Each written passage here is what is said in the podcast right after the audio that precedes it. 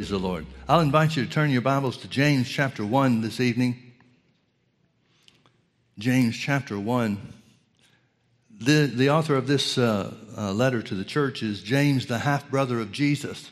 Now, you may recall that um, uh, Jesus' brothers and sisters, and even his mother, were having a hard time believing that he was um, the Christ, was the Messiah.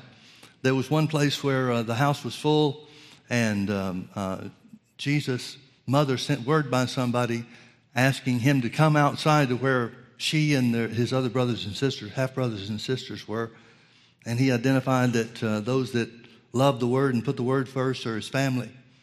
So, church tradition tells us, I don't think there's any historical evidence or any way to confirm it historically, but church tradition tells us that uh, uh, James, again, this is a half brother of, of, Jesus. It's not James, one of the apostles. He was already beheaded at this time that, uh, this letter is written. But um, church tradition tells us that Jesus appeared to his half brother James. And in his appearance, or as a result of his appearance, James got saved. And by the 15th chapter of Acts, some, well, probably 15, maybe 16, maybe 17 years after uh, the beginning of the church, James becomes the pastor. He's the one that uh, decides over the major issues of the church. Uh, church historians tell us that he was a great man of prayer, that uh, his nickname was Camel Knees because he spent so much time on his knees in prayer. His, uh, his knees got all, well, they looked like camel knees. How do you describe that? I don't know. Maybe you've got a better idea than I do. But James talks about some things to the church, and he writes to uh, Jewish believers that had been scattered abroad mostly because of the persecution that, uh, that came against the church in the early days, in the first generation of the church. And, uh, and James writes some things that are the most practical application type information of anything that we have record of. Now, a lot of people have trouble with some of the things that James said because of the way that it was translated. But we'll, we'll talk about some of those and, and see if we can't shed some light on that to help you understand. I want to start in verse 21, James chapter 1, verse 21 first. He said, lay Wherefore lay apart all filthiness and superfluity of naughtiness, and receive with meekness the engrafted word which is able to save your souls. That just rolls off the tongue, doesn't it? Lay apart all filthiness and superfluity of naughtiness. Folks, the easiest way to translate this is put aside the things of the world. Don't get caught up in the world's distraction or sinful activity or anything else, but rather receive with meekness the engrafted word. The word meekness there really means teachable more than it does anything else. Be teachable, stay teachable, he's saying. Receive with meekness the engrafted word which is able to save your souls. But be ye doers of the word and not hearers only, deceiving your own selves. Another translation says, deluding your own selves. Folks, we've got a lot of self deceived and self deluded people in the body of Christ. He goes on to say, For if any be a hearer of the word and not a doer, he's like a man beholding his natural face in a glass. Natural face in a glass means looking at his reflection in a mirror. For he beholdeth himself and goeth his way, and straightway forgetteth what manner of man he was. But whoso looketh into the perfect law of liberty, he's talking about using the word of God as your mirror, and continueth therein, he being not a forgetful hearer, but a doer of the work, this man shall be blessed in his deed. Now I want you to look with me to chapter 2 also. Again, here's Mr. Practicality. He said, What does it profit, my brethren? Verse 14. What does it profit, my brethren, though a man say he hath faith and have not works? Can faith save him? Now, uh, Martin Luther, particularly, had a real problem with the book of James. He was really on the verge, and you remember where he came from. He got a revelation of, of one scripture the just shall live by faith. And that spurned, uh, sparked the, Re- uh, the Reformation. It caused tremendous change in the body of Christ because at that time the Orthodox Church, the Roman Catholic Church, was uh, ministering in such a manner that it was all a matter of do's and don'ts and penances and, and uh, paying money for different things and that kind of stuff. When Martin Luther came upon the scripture that says the just shall live by faith, he realized his eyes, the eyes of his spirit were open, and he realized that this is the way to God. This is what blesses God. This is what brings you into fellowship with God. This is what makes you right with God. Faith in Jesus and not anything else. Well, as you can well imagine, that created quite an uproar with the church. People started believing Martin Luther and following him and not following the, the uh, Orthodox Church. And so it was a, a, a giant war, conflict between, between the two factions, the two groups. And one of the things that Martin Luther said, and uh, I'm not sure I'm going to get the quote exactly right, but he said something to the effect that these verses of Scripture cannot be inspired by the Holy Ghost. Because he's trying to judge it between faith and works, faith in Jesus as it had just been revealed to him, versus the church requiring works to be saved and so forth. But the problem's in the translation. When James says, talks about the difference between faith and works, the works that he's referring to are corresponding actions to your faith. See, he's not saying if you go out and climb the steps with your knees 50 times. Those, are not, those were the works that the Orthodox Church was imposing on people in times in this time. Those were the things that Martin Luther had done and found that he was no closer to God than when he started. So when James starts talking about works, that caused a real problem for Martin Luther and many of his followers. But what they didn't understand is that he's just talking about faith producing works that correspond with what we say we believe. We'll keep reading. What does it profit, my brethren, though a man say he hath faith and hath not works? Can faith save him? If a brother or sister be naked or destitute of daily food, and one of you say unto them, Depart in peace, be ye warmed and filled, notwithstanding you give them not those things which are needful to the body, what does it profit? Even so, faith, if it hath not works, again, this is the word corresponding actions. Even so, faith, if it hath not works, is dead being alone. Yea, a man will say, Thou hast faith, and I have works. Show me your faith without your works, and I will show you my faith by my works. In other words, he's saying we ought to be able to see faith in operation in somebody's life by the works or the, the, the way that they live their life to correspond with their, their confession. He talks about some other things. James goes a little bit further. In the uh, third and fourth chapters, he's talking about people that pray and don't receive answers for their prayers because they're praying with the wrong motives. This guy, James, was such a straight laced, stickler for the word type thing. I mean, he dealt with the, the realities of life and the realities of faith. So back to where it started, back to where we started in chapter one. Be ye doers of the word and not hearers only, deceiving yourselves. Deceiving your own selves. Now, folks, what is the word supposed to produce? Or what works, what corresponding actions should we expect to receive or to, to, to witness from our faith or from somebody else's faith. One of the things it's supposed to do is identified in Joshua chapter 1, verse 8. In Joshua chapter 1, the Lord is giving instruction to Joshua so that he can take over the leadership of the Jewish nation. Now, up until that time, Moses had been in charge. The people were accustomed to Moses, and for the last 40 years, well, 40 plus years really, but for the last 40 plus years, Moses had been the, the spokesman for God. He performed signs and wonders that the world hasn't seen since at the direction of God when he went to Pharaoh to demand that he let his people go, let the people of Israel go. Then we saw Moses doing some things after they were brought out of Egypt. The parting of the Red Sea is the first one, of course. But there were other miracles that took place in Moses' life. There were mis- uh, miracles that took place on God's part to defend Moses from the wrath of the people when they rose up to stone him on occasion, and so forth. The people are used to seeing great power in operation through Moses. Moses is the guy that talked face to face with God. So much so that it affected the glory of God, affected his, his flesh, apparently, because he came down from the mountain where he had met with God and stayed with him for 40 days, he came down and his face shined. So much so that the people had to ask him to put a veil on his face because he was freaking them out. Now think about that. A fellowship with God, a face to face fellowship with God that is so great and so real that it freaks other people out. Man, what a way to live in the world.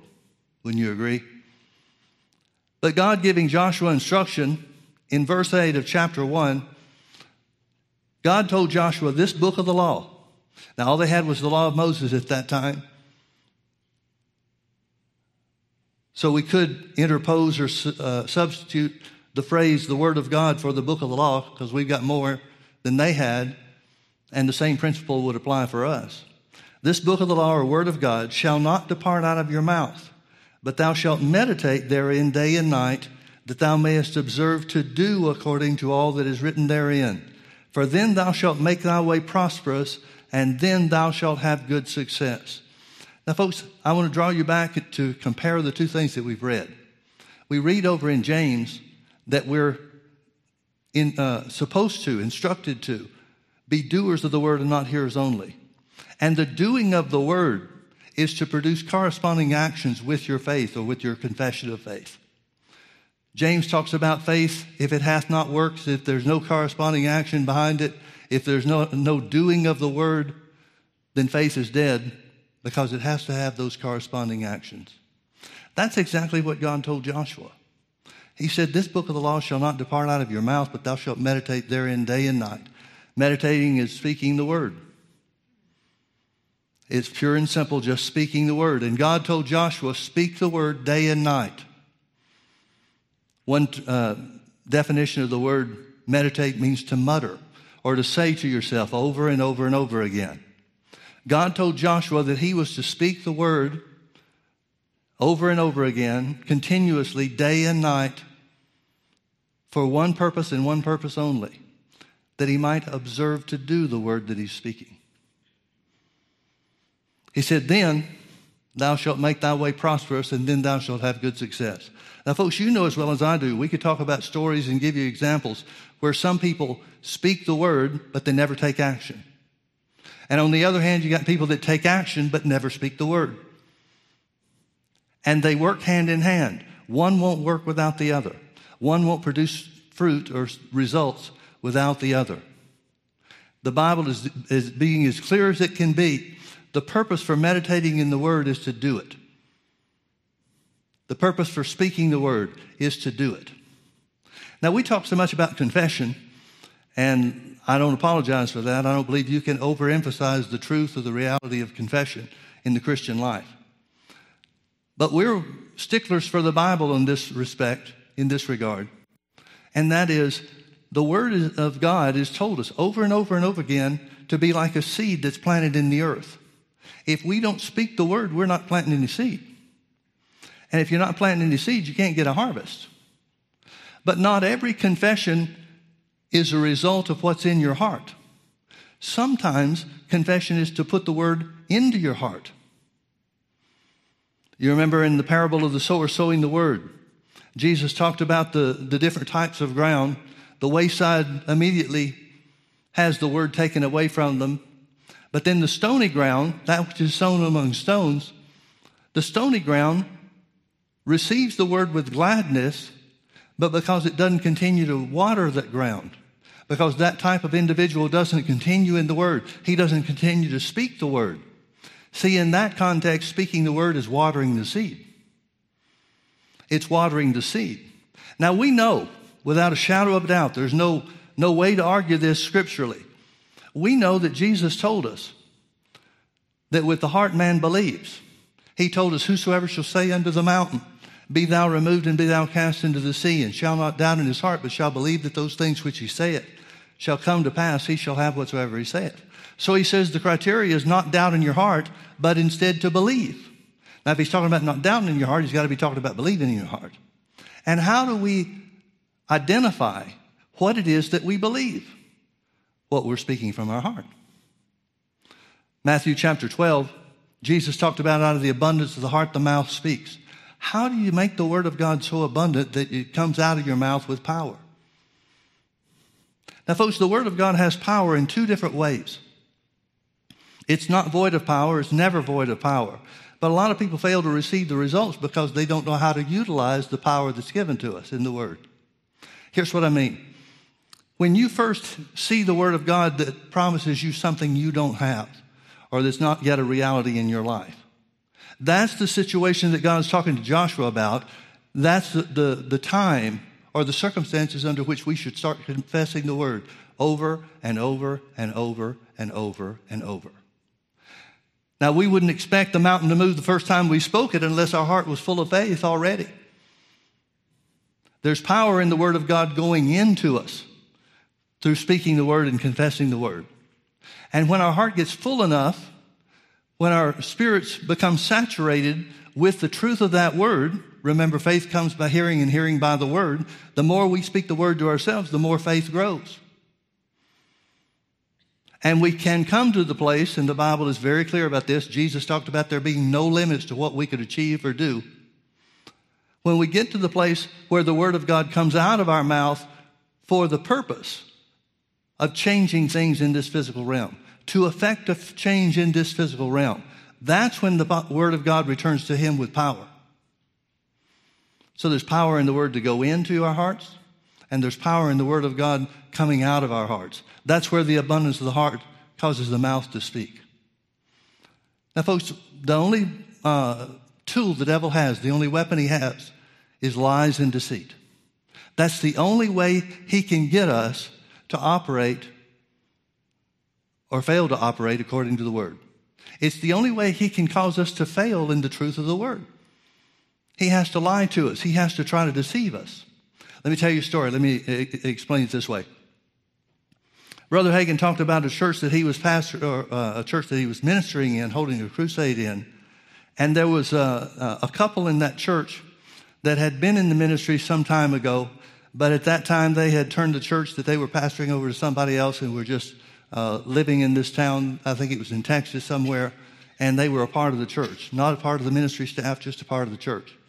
Well, Brother Hagin had known them for, for several years before when they had their church, and so Brother Hagin's just minding his own business, preaching along, so to speak. And he got to the place over in John, the letter that John, First John, that, uh, that John wrote to the church. And it says, He that hateth his brother is a murderer and hath not eternal life. Well, Brother Hagin, not really intended anything specific, added to that, he said, That means mother in law too.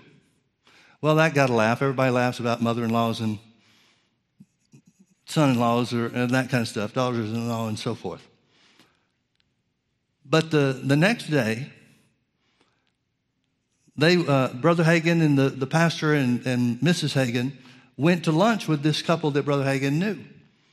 And so at the, uh, at the lunch table, the wife of this couple said, Brother Hagin, you've got me all in a mess. And he, joking around with her, said, No, sister, you were in a mess before I got here. The word just showed it up. So they had a they had an ongoing relationship. They had you could tell that they were friends with one another. But anyway, he said, "Well, what's the problem?" And she said, "Last night you said when you were reading the scripture in First John that anybody that hates his brother is a murderer and has no eternal life in him. Then you said that means mother-in-law too." And Brother Hagin owned up to it. He said, "Yep, that's what I said. What's your problem?" She said, "I hate my mother-in-law." And Brother Hagin said, Well, if you hate your mother in law, then you're not saved. There's no eternal life in you. That's it. Bottom line. And so she started trying to explain why she should uh, expect that she is saved. She was born in the pastor's home. She was born in the parsonage itself and all this kind of stuff. And Brother Hagin said, None of that matters. If you hate your mother in law, you don't have eternal life in you. And she finally got to the point where she was frustrated and, and upset about it. She said, Well, I don't know what I'm going to do. Brother Hagin decided to let her off the hook, and so he said, Here's what I want you to do. He said, I want you to look me in the eye across the table, this lunch table, and say to me, I hate my mother in law. And at the same time you say it, I want you to look down on the inside of you and tell me what happens. So she looked him dead in the eye and said, I hate my mother in law. Brother Hagin said, What's going on down on the inside of you? She said, Something's scratching me down there. And Brother Hagin explained, Of course. That's the Holy Ghost trying to get you to act on the word. He's trying to get you to walk in love. And brother, and so she said, Well, what am I going to do? Brother Hagin said, There's only one fix for this. You're going to have to start treating your mother in law the way that you would treat her if you loved her because you really do. He explained to her that the love of God was on the inside of her, trying to, trying to, to correct her error, trying to lead her into the paths of peace and righteousness. He said, You're going to have to start treating her like you already love her. Because inside, whether you feel like it or not, on the inside, you already do. So she came back a couple of days later to Brother Hagin. She had been in the, she stayed in the services, of course, but she came back to talk to him and invited him to a fellowship she was having at her home that evening after service. So Brother Hagin and his wife decided to, or accepted and decided to go over there. And so he went, and the in laws were over there. And so she came up to Brother Hagin. Everybody knew each other fairly well at that point. So she came up to Brother Hagin and said, You know, Brother Hagin, you're right. I don't hate these people. They're lovely people. They do things different from me and they try to control my husband a little bit, but these are lovely people. And she came to the place where she had asked forgiveness and everything was cleared up. She's walking in love. Now everything's great. The next day, this couple had a daughter. She was probably five or six years old who had some kind of deformity in her feet. And her feet wouldn't, wouldn't stay straight. Her feet would flop out to the side. And so she wore these great big old braces to try to hold everything in check. And this mother, or I'm sorry, the child, there was something else with it. I don't know if it was diagnosed as uh, epilepsy or, or what it was, but there was something where she'd have these seizures or fits or some way or another. And so Brother Hagin was about to get ready to, uh, to go to the evening service the next day. And she called almost in hysterics and said, My baby is having another one of these fits. And apparently it was something that you could see the warning signs coming on. It would start uh, lesser and then increase and finally get to a big, big, big seizure that was devastating to the whole family, of course. And so he said, he just remarked, he said, Well, we're getting in the car right now to go over to church. Your house is on the way to church. We'll stop right there on the way. So they did. And when Brother Hagin got in the house, left the car and got in the house, the Lord spoke to him. Or maybe he spoke to him in the car. I'm not sure about this. But anyway, the Lord spoke to him, spoke to him, and said, Don't pray for the child. Don't lay your hands on the child. Don't touch him, her. But when you're in there, tell the mother to say to Satan, Satan, I'm walking in love. Take your hands off my daughter. Well, Brother Hagin got to the house, and of course, she's expecting him to lay hands on the, the little girl hoping there'd be a tangible anointing that Brother Hagin operated in when the Lord wills. And he got into the house, and this little daughter was, uh, uh, was experiencing some of the uh, increasing or advanced symptoms toward the big seizure. He told the mother what the Lord told him to say. He told her to say to the devil, Devil, take your hands off my daughter. I'm walking in love. Now, folks, remember in John chapter 13, verses 34 and 35, Jesus said, A new commandment I give you that you love one another even as I have loved you. He went on to say in verse 15, By this shall all men know that you're my disciples. The law of love has superseded, it's fulfilled all the Ten Commandments and all the Old Testament 630 commandments of the law. See, instead of the Ten Commandments, thou shalt not steal, if you're walking in love, you're not going to steal. If you're walking in love, you're not going to covet. If you're walking in love, you're not going to bear false witness. Love fulfills the law. And so that's why it's the only commandment. It's not that there aren't other things from the Old Testament that we should forget about and not uh, uh, adhere to or aspire to. It's just that they're all fulfilled in the law of love. So she did. No sooner did those words come out of Brother Hagin's mouth that she turned and pointed her finger at, at her daughter and said, Satan, you take your hands off my daughter. I'm walking in love. As fast as you snap your finger, Brother Hagin said, that seizure stopped and there was great peace and great calm on the child. Brother Hagin asked sometime later, several years later, he asked, Did this ever come back on her? Did the devil ever try to bring it back? She said, Yeah. She said, There was a time when I was giving my little girl a bath. It was some weeks, maybe even a couple of months later and they still had those. Uh, uh, I mean, they had taken off the braces because she had been healed. When uh, the fit stopped, her feet straightened out the way they were supposed to be. She had never had to walk with those braces again. But she said, sometime later, in the bathtub, all of a sudden her daughter started to go into one of these fits or seizures or whatever they were. And her feet flopped out to the side like it had never been changed, like it never, the healing had never come. Brother Hagin said, What did you do? She said, I remember what you told me to do the first time. She said, I told Satan, Satan, you take your hand off my little girl. I'm walking in love. And it stopped, her feet straightened out, and she never had any trouble with it from that point forward. Now, folks, here's the point. Remember in Mark chapter 11, we quoted verse 23, where Jesus says in verse 22, Have faith in God. Verse 23, For whosoever shall say unto this mountain, Be thou removed and be thou cast into the sea and shall not doubt in his heart, but shall believe that those things which he saith shall come to pass, he shall have whatsoever he saith. Verse 24 goes on to tell about how faith works in prayer.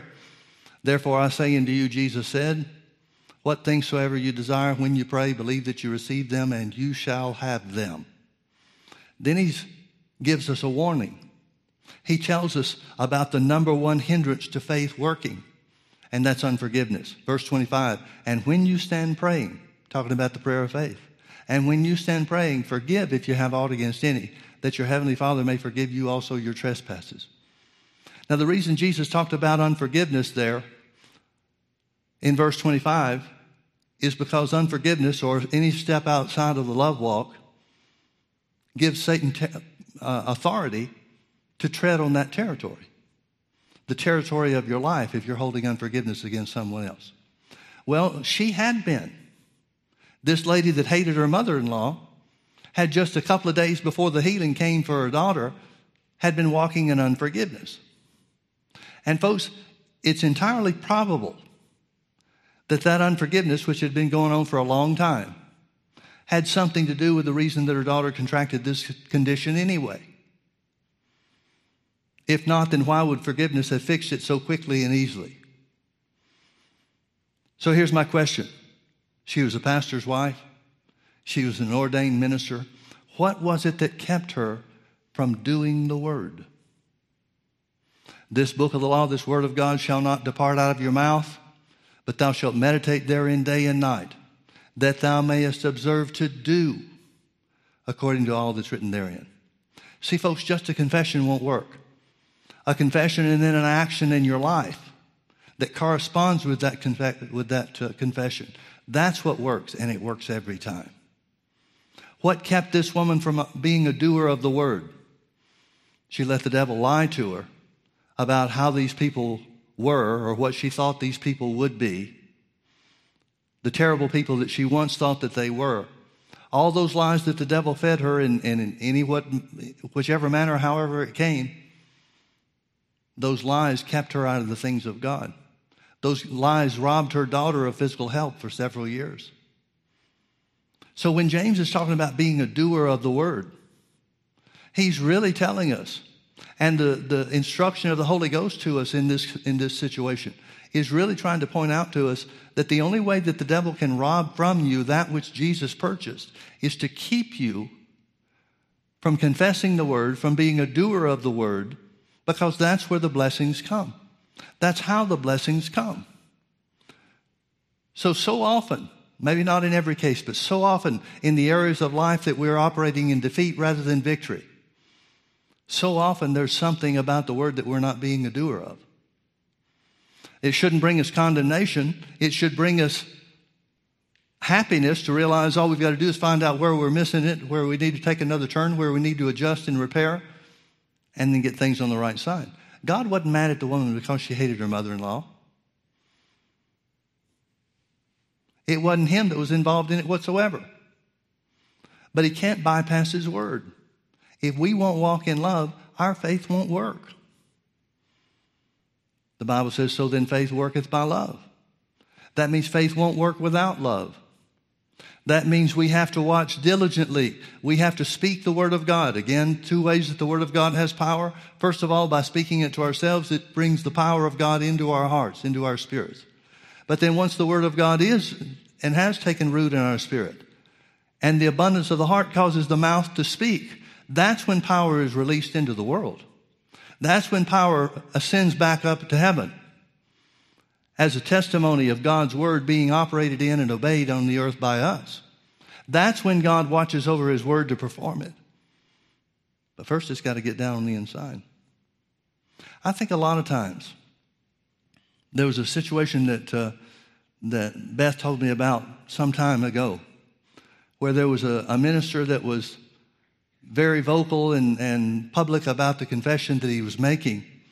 And it created a, a difficulty because some of the things that he was saying weren't lining up with his, uh, what was going on in his life. And so people were starting to ask questions. Now, here's one thing about confession. I'm going to give you my opinion on something, and this is strictly my opinion. I don't share my confession or my faith about the Word of God with anybody that can't be part of the solution. See, there's no need for you to know what I'm believing for if you're not part of the answer.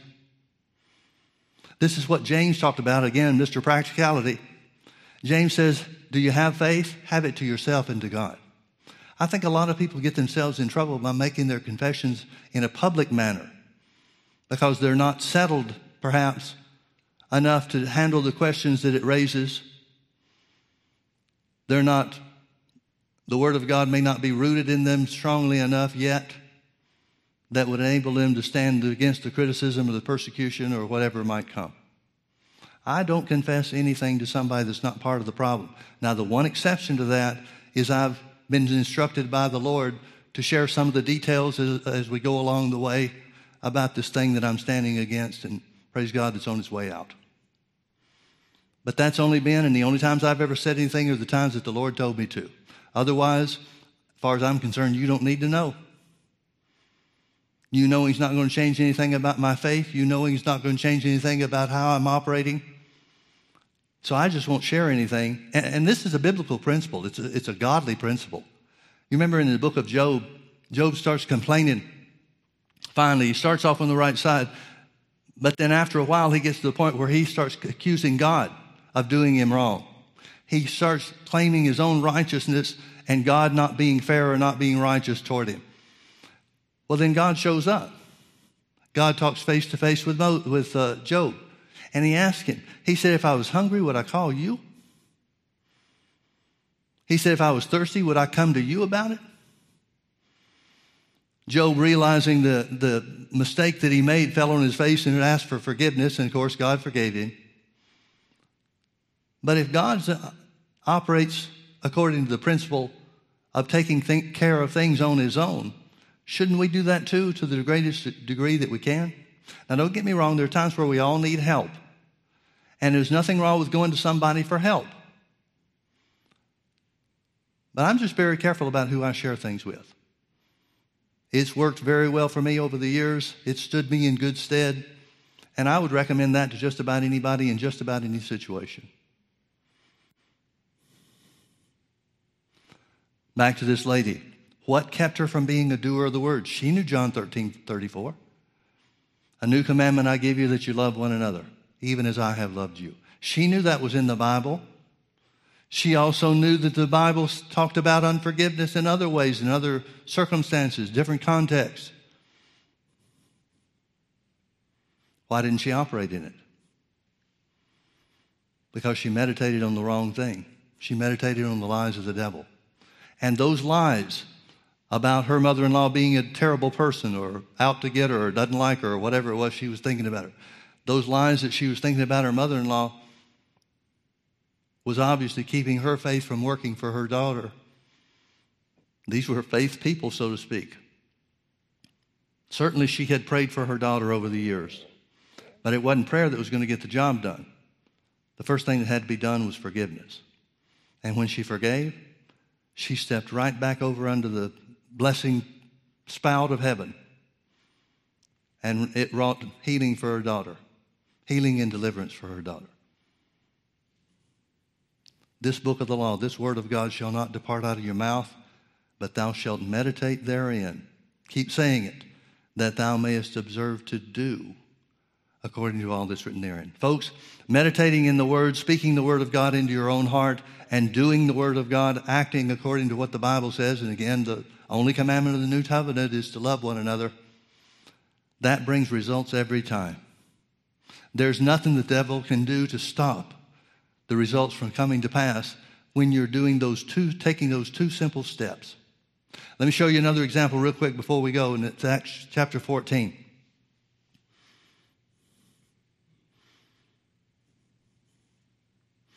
Acts chapter 14. It tells us about Paul's ministry journey. The first six chapters tell us about the plot made against Paul and Barnabas to stone them. So it says that they left town, they left to that place. Well, we'll start reading verse 6. They were aware of the plan to stone them and fled to Lystra and Derbe, cities of Lycaonia, and under the region that lies round about. And there they preached the gospel. Please notice they preached the gospel. There they preached the gospel. We're going to find out what their gospel included. And there sat a certain man at Lystra, impotent in his feet, being a cripple from his mother's womb, who had never walked. The same heard Paul speak, who steadfastly beholding him and perceiving that he had faith to be healed. now, there's more to the story, and we'll pick it up in just a second, but I want you to stop there and think about what's going on. Paul's in a brand new place preaching to brand new people. And in the crowd that he's preaching to, there's this crippled guy who has never walked. He must be in his 30s or more because he's con, uh, considered to be a man. If he had not reached manhood yet, then it would give a different uh, description of him. But for all of his life, he's been crippled, never has taken a step. And he hears Paul speak. Paul is preaching the gospel. He's preaching about what Jesus effected for us. And remember, faith comes by hearing, Romans 10 17. So then faith comes by hearing, and hearing by the word. It tells us that Paul saw this guy, he beheld this guy and perceived. He knew. Now, I don't know if he knew because of the look on the guy's face or if he knew because there was something that happened on the inside of him, revelation from the Holy Ghost. I don't know how he knew, but he knew. He perceived a spiritual inclination, perhaps. He perceived that the man had faith to be healed. Now, folks, there's only one way the guy could get faith to be healed, and that is if Paul was preaching healing. Because faith comes by hearing, and hearing by the word. If Paul is preaching water baptism, this guy may have faith to be baptized in water, but not faith to be healed. If Paul is just preaching forgiveness of sins, then this guy would have faith to have his sins forgiven, but not faith to be healed. But faith is produced in any area that the Word of God is preached. He had faith to be healed, so it necessitates, by definition, it necessitates that Paul's gospel included healing. Because that's what they preached. Verse 7 there they preached the gospel. Paul's gospel must have been a gospel of healing for the body. And so this guy, it's a great day. This guy receives faith from hearing the word taught, from hearing about what Jesus did and the price that he paid for us. This guy hears Paul preach. And Paul perceived, he knew that the guy had faith to be healed. Now, we have no reason to think that this is anything other than the first time Paul's ever been there. If he's been there before, the Bible never told us about it. If this guy had heard the gospel preached any time before Paul getting there and preaching, we don't have any record of that either. So I think without information to the contrary, we have to assume this is the first time Paul's been there. And this is the first time this guy's ever heard the name of Jesus preached particularly in the area of divine healing or health. So he's got faith to be healed. Why isn't he healed? He's got faith to be healed. He's missing one thing. He's mi- missing the mixing of, of actions with his belief. He believes what Paul is saying. He readily accepts what Paul is saying. Paul is obviously telling him that Jesus paid the price for sickness and disease along with the price for sin. And the guy has faith to be healed. He's got a foundation for healing. Why is he not yet healed? Because he hadn't taken action on it. So Paul knows how this stuff works. He knows he's got this guy, got to get this guy to moving. He's got to get this guy to doing something. And Paul determines the thing to have him to do is to stand up on his feet. So Paul said with a loud voice, after perceiving that the man had faith to be healed from hearing the word preached, Paul said with a loud voice, Stand upright on your feet. And he leaped and walked. And he leaped and walked. Notice what him doing the word. Notice him taking corresponding actions with what he believes. He believes he, he can be healed. He believes Jesus paid the price for his healing. All it takes is one corresponding action to mix with the faith that he received from hearing Paul preach and bingo, his life instantly changes. And so Paul said, Stand upright on your feet, and he did. He leaped and walked. Now, if you read the rest of the story, The Bible tells us about how there was such an uproar about this thing, and everybody's so excited that they start thinking that Paul and Barnabas are some of the Greek mythological gods. Paul has to stop them from making sacrifices unto them. But more importantly than anything else, this cripple's life was, was changed because of one message that he heard, one sermon that he heard, and the action that he took based on what he heard. His whole life was changed forever. His whole life was changed forever. What if this guy hadn't taken action? Then he would have gone around wondering among the people. You know, I believe what that Paul said. I just don't understand why it didn't work. But it was his action mixed with his faith that activated his faith. Remember what, remember what James said in chapter 2 that we read? Even so, faith, if it hath not works, is dead. The thing that made the difference between a dead faith and a living faith for this guy in Acts 14 was the action that he took because of what he heard. There are multiple stories like this in the Bible. Woman with issue of blood in Mark chapter 5. When she heard of Jesus, she came and pressed behind, for she said, If I may touch his clothes, I shall be whole. Well, she's saying a good thing, but if she doesn't follow through and touch his clothes, there's no way for it to come to pass. But she fought through the crowd and touched his clothes, and Jesus, immediately knowing himself that virtue went out of him and into her, stopped and turned around and said, Who touched me? When she touched Jesus, she felt in her body that she was healed of that plague. Her life changed. The last 12 years, wasn't it 12 years she had an issue of blood? The last 12 years were finally over. And her life was changed because of what she believed and the action she joined together with it. Faith plus works brings results every time. Let's pray. Father, we love you. We thank you for your, the simplicity of your word. We thank you, Lord that we are healed by the stripes of Jesus. We don't just confess that, Father. We do confess it because we believe it.